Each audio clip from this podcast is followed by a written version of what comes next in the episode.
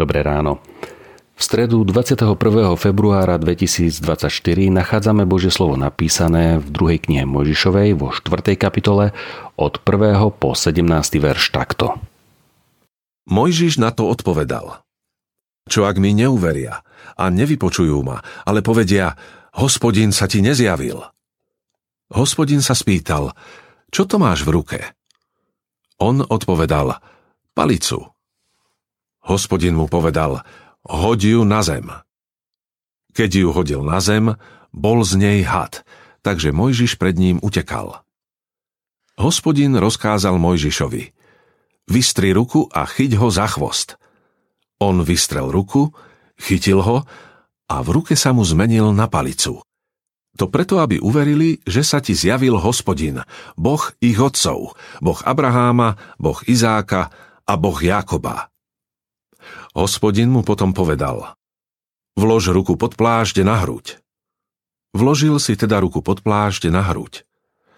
Keď ju vytiahol, bola malomocná, biela ako sneh. Hospodin povedal, znova si ju zasuň pod plášť na hruď. On si ju ta zasunul a keď ju vytiahol, bola ako jeho telo. Ak ti neuveria a neposlúchnu výstrahu prvého znamenia, uveria výstrahe druhého znamenia. Ak však neuveria ani týmto dvom znameniam a neposlúchnu tvoj hlas, naber trochu vody z Nílu a vylej ju na suchú zem. Voda, ktorú naberieš z Nílu, sa na suchej zemi zmení na krv. Na to Mojžiš povedal Hospodinovi, prosím, pane, ja nie som výrečný muž. Nebol som ním predtým a nie som ani teraz, keď sa rozprávaš so svojím služobníkom, lebo mám ťažkopádne ústa i jazyk. Hospodin mu však odpovedal, kto dal človekovi ústa a kto ho robí nemým či hluchým, vidiacim alebo slepým? Nie som to azda ja, Hospodin? Teraz choď, ja ti pomôžem hovoriť a poučím ťa, čo máš povedať. Mojžiš však opakoval, prosím, pane, pošli niekoho iného. Na to sa Hospodin rozhneval na Mojžiša a povedal, nie je azda tvoj brat Áron, ten Léviovec? Viem, že on je veľmi výrečný, veď ti už ide v ústrety a úprimne sa poteší, keď ťa uvidí. Budeš sa s ním rozprávať a do úst mu vložíš slová. Ja budem s tvojimi i s jeho ústami a poučím vás, čo máte robiť. On namiesto teba osloví ľud, on ti bude ústami a ty mu budeš zastupovať Boha. Do ruky si vezmi túto palicu, ktorou budeš robiť znamenia. Nechytaj hada za chvost. Nechytať hada za chvost je múdra rada. Jedine, ak by to predtým bola Mojžišova palica. Ak chytím hada za chvost, zvrtne sa a uhryzne ma. Mojžiš takých hadov pri pasení oviec stretol mnoho. Hospodin mu kázal urobiť niečo, čo sa prieči zdravému rozumu. Chyť hada za chvost. Bol to však len nácvik toho, ako má dôverovať Pánu Bohu. Dôverovať mu a konať podľa jeho slov.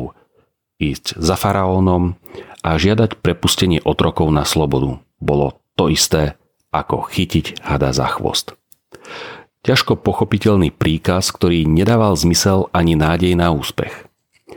Ale len dovtedy, kým nezaznel z Božích úst.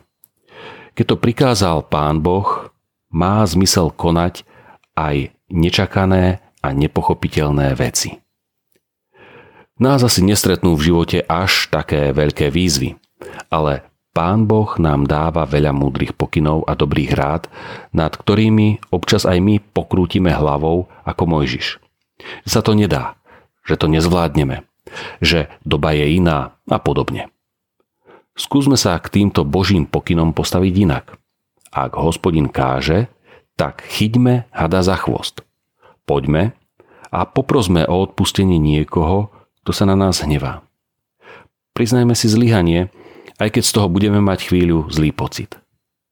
Zastaňme sa dobrej veci v dedine, v meste alebo v zbore, keď treba podporiť dobro. Ak to prichádza z Božej iniciatívy, Pán Boh požehná aj dosiahnutie cieľa. Modlíme sa. Bože, ďakujem za Tvoje veľké zázraky, ktorými pomáhaš evanjeliu. Odpusť, keď im neverím úprimne alebo sa na ne príliš upínam. Veď ma tvojím duchom, nech k nim mám správny vzťah. Amen. Dnešné zamyslenie pripravil Ján Velebír mladší. Vo svojich modlitbách dnes myslíme na cirkevný zbor Jur nad Hronom. Prajeme vám požehnaný deň.